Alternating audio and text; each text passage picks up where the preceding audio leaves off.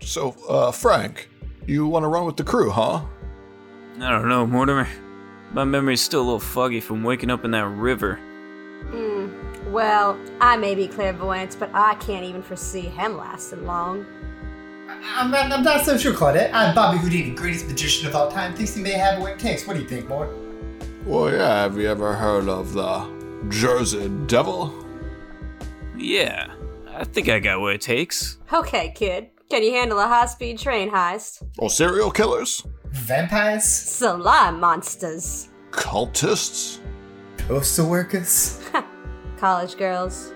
Oh, yeah. Wait, do we get paid for this? Um, anyways. Hey, it's me, Oopsie Poopsie, the talking baby doll, and the unofficial mascot of Dunwich and Dagons, a real play 7th edition Call of Cthulhu podcast. You can find us every Monday anywhere you get podcasts.